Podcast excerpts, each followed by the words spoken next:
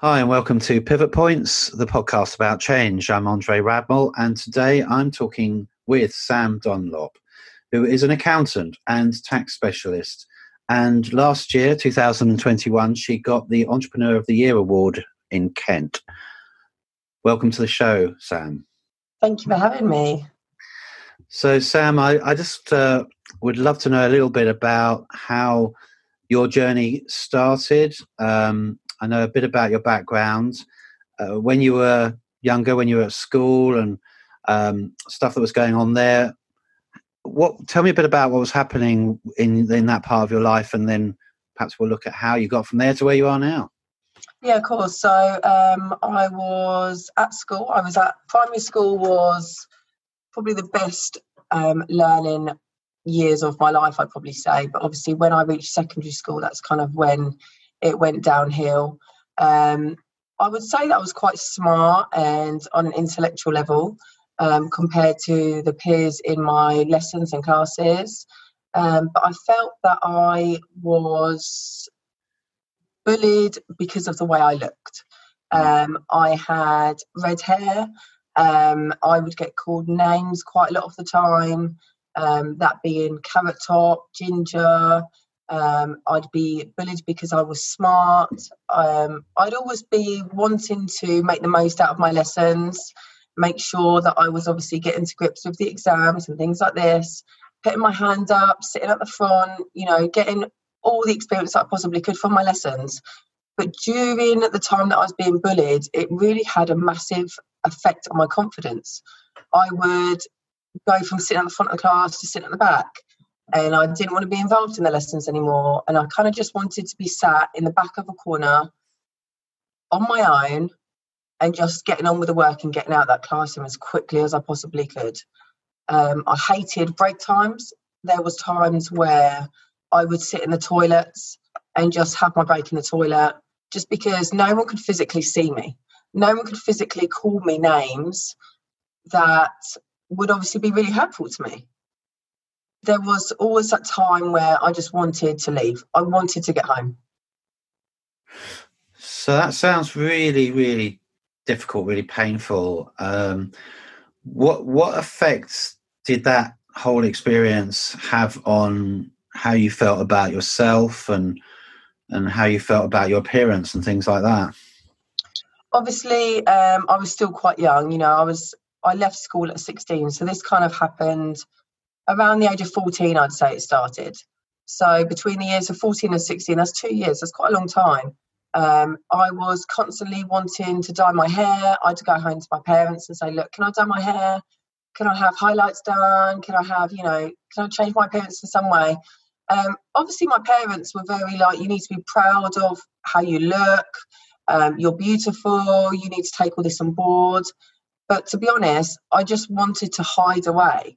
I didn't want to be seen as that ginger girl in the classroom that was smart. I didn't want to be seen as that. I wanted to have friends. Obviously, everyone wants to be popular in class as well. They don't want to be the one that's sitting in the back on their own. Um, so I always used to just kind of shy away from everything, try and change my appearance the best I could. Then obviously you'd experiment with makeup and things like that, just to try and blend blend yourself out a little bit more. But to be honest, it just didn't it didn't work. I just had to suck it up really and go through it, which was horrible, absolutely horrendous. Mm. And do you think that some of the bullying was also to do with you being kind of bright and, and maybe standing out for that reason? Yeah, 100%. I mean, there was obviously in secondary school, there's a lot of children that are at different levels. You're at school to learn and to obviously pass your exams to move on to your career stage. So there's always going to be different levels of education within the classroom. And I felt that I was um, always discriminated against by the other children in the classroom because I was smart, because I always knew the answers, because I'd always try and engage in the conversation with the teachers. So I'd always be putting my hands up and answering the questions, or I'd ask, be asking questions back and things like that. So I'd always find that I'd be picked on because of that as well. I'd be classed as like a suck up and things like that just because I would want to engage in that kind of conversation with the teacher. Mm, yeah. Yeah. And and that that kind of response to being visible or or noticeable is um, I mean it can happen to different people in different ways for all sorts of reasons, but the the end result seems the same, which is to feel very shamed and very excluded as well. Yeah. Um, were were you able to connect with? The, I mean, were there other people that were able to get alongside you at that time, or did, or were you pretty much completely isolated? I did have a few friends. Um, I'd probably say I had around literally a handful of friends. I didn't have many than that because I felt that it take a long time for someone to push past the rumours and the bullying that would occur to actually see the real me. And I find that people have to take the time to do that. And at school, there isn't that time. Hmm. Hmm. So uh, you say you left school at 16? Yeah, that's correct. So what what happened next in your sort of life journey? So obviously I had my and 16 year old exams. So that was my GCSEs. Yeah. Um, I actually passed all of them really well, got really good grades, but college and university just wasn't for me at all. After the whole experience at secondary school, I didn't want to go into college feeling underconfident. I didn't want to go in there feeling ashamed of myself or within myself and not comfortable with making friends and new connections. Mm. So after speaking with my parents, I did decide to drop out of school and I went straight into um, to work basically. Um, the only way I could leave school at that age back then was doing an apprenticeship. So I found an apprenticeship in a hairdresser's um, and I moved straight into that straight away. Uh, the first thing I'd done, literally within the first week, was dye my hair. Hmm. That was the first thing I did, and it just kind of spiraled. Really, I went. I had blonde hair, brown hair, black hair. I had extensions. I cut them all off. I, you know, I'd done loads of different things. Anything but having red hair. Right, and and how did that affect you? How did that those kind of changes affect you in in, in terms of confidence and your self esteem? it did grow my confidence to be honest. I felt like i had a different persona about me. I was automatically a different person. I felt like i looked better. I felt better. I thought my confidence grew i would be able to talk to different people even strangers in the salon i'd be able to talk to because i felt confident again mm. i had i didn't have that whole oh, there's a there's a smart ginger from school. I didn't have that because I dyed my hair. I didn't look like that anymore. Yeah. So you were in a completely different environment. You're working in hairdressers. Um, you didn't have this constant, relentless thing about being the smart ginger girl. Um, and you also look different physically as well with your hair changing color. And uh, what what happened after that? Because you I'm, i can see you on screen now, and you have, in fact, not got blonde hair. You, I would say, it's more towards the red end of the spectrum. Yeah. So something's obviously happened between that point in the hairdressers and where you are now. I did eventually leave the hairdressers, um, so I obviously gained my qualifications, and yet again thought this isn't for me. So I left. I started a career um, with an accountancy, bookkeeping, um, and went through that phase of how can I better myself career wise. Um, whilst doing that, obviously, I've met different people, I've done a lot of research online, looked at different um, YouTube videos and things like this. And I always came across people saying the best way to boost your career is confidence. And the only way I could get confidence was being confident within myself and how I looked. Mm. So that's when I started to think, okay, we need to go back to basics. Mm-hmm. And that's when I thought, okay, let's get the pictures out. Let's see what it looks like. Let's see how I can revert back. Um, and that's when the change really started. I thought, you know what? If I'm going to be confident in myself, I need to be happy with the way I actually am instead of trying to hide mm-hmm. away and try and have this whole smokescreen.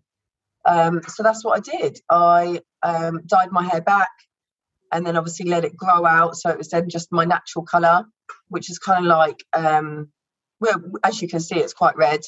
Um, so as I grew older, it did tone down quite a bit. It did kind of go quite dark red. Um, but yeah, I haven't I haven't dyed it since. So that's a big. I mean, that was a big decision and a big change, given that you'd had all this kind of pressure and um, negativity really thrown at you when you were at school. Yeah. To then kind of, in a way, go back to that same place again and uh, own it, really, and yeah, yeah, kind of make it your own. Um, what was that like for you as as your hair literally changed back to its original color? It was really scary, actually. I think because I wasn't prepared for it, and you kind of sit there and think, oh, it's going to take ages. But actually, it doesn't. Your hair is actually, it grows quite quick. So the more it was growing, the more I could see my naturally red hair coming through. And week by week, I could see it changing. I'm sitting there thinking, okay, have I done the right thing? Have I done the right thing? Maybe I should go back to blonde. Maybe I should go back to brown maybe I should do this all over again. But I just sat there and kept thinking, no, because I need to grow the confidence within myself to be able to move forward in my career journey, in my life, in my personal life. I just needed to make that change to build my own self esteem. I didn't want to be that person that was defeated by bullies. Does that mm. make sense? So, mm-hmm. yeah, you know, I didn't want to be the one that hid away. See, I think that that's really a great message and uh, uh, something to to perhaps ponder and think about because I think in our culture at the moment, maybe a lot of the answers that are, are on offer for people to feel better about themselves or to feel more confident is to be different or adapt to some kind of image that actually is not who you are yeah. uh, and not where you're coming from but to kind of almost like in a very commercial way just take something else off the shelf and put that on and yeah. become that. Whereas you're kind of talking about going back to i suppose without pun intended back to your roots. Yeah exactly. Um, so you kind of went in the opposite direction which was to I, I think in a way reclaim something that other people had kind of taken from you yeah, hundred percent. Yeah, so it's pretty empowering. Um, so when when you'd gone through that kind of transition, what what kind of feedback were you getting from other people around you?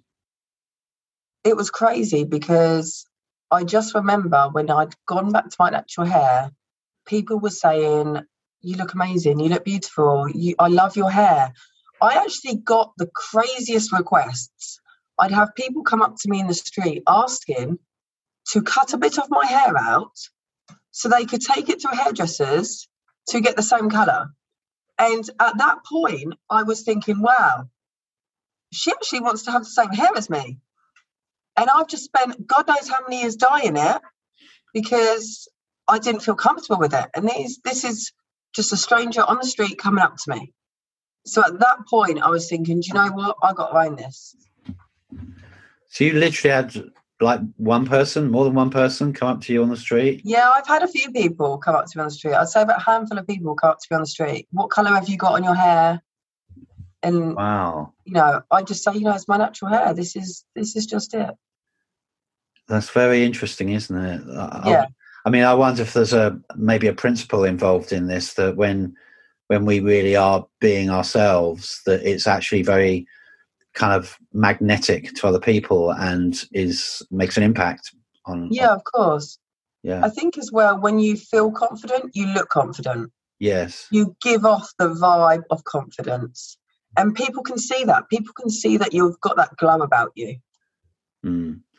now do you think that this has fed back into your work in terms of confidence and uh, how you operate as as a as an accountant and in your job yeah, I feel I am very confident. I'm a very confident person.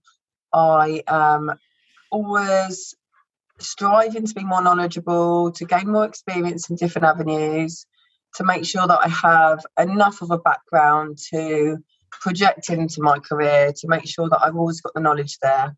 Um, and I feel that the more knowledge I gain, the more confidence I get because I know what I'm talking about. I know the answer to certain things. You know, if I was to get asked a question, I could give the answer straight away. I'd feel confident talking about it, discussing it. And I think, yeah, again, it's how you look. If you look confident, people trust you. People know what you're talking about. Um, and I think that's obviously it's helped me with my learning journey with regards to obviously the courses and things that I've done. Mm. And I guess as you project that confidence into the world and you are owning, uh, in this case, uh, your own image, I suppose, that presumably causes your confidence internally to to get stronger and stronger. Yeah, of course. My confidence at the moment, I'd say, is is high. I wouldn't go back to dye my hair. I really wouldn't. I mean, I have a few little things done to my hair, but I would never get rid of my natural hair now. That's that's it. I'm staying to being a redhead and being proud of being a redhead. And you know, we give off the whole feisty redhead feel. So you know, people say that quite a lot. So you know, I think now I've got older and now I'm a mature adult, I think that people take that on board, you know, and it's more of, oh, are you feisty like your red hair says you are and things like that. You kind of get that rather than, oh, that's a redheaded smart girl.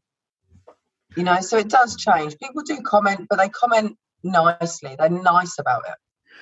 Okay, so if you were if you were talking to a 14 year old girl who was currently in school being bullied for whatever reason, maybe the way she looked, maybe because she was brighter. What, what would your advice be to that 14 year old now? To never change who you are. 100%. Never ever. She's that child is going to feel so alone and so isolated, but you just got to stick with what you're doing, stick close to your friends, and never give up because those bullies will be 100% shown in the long run. Mm, that's great.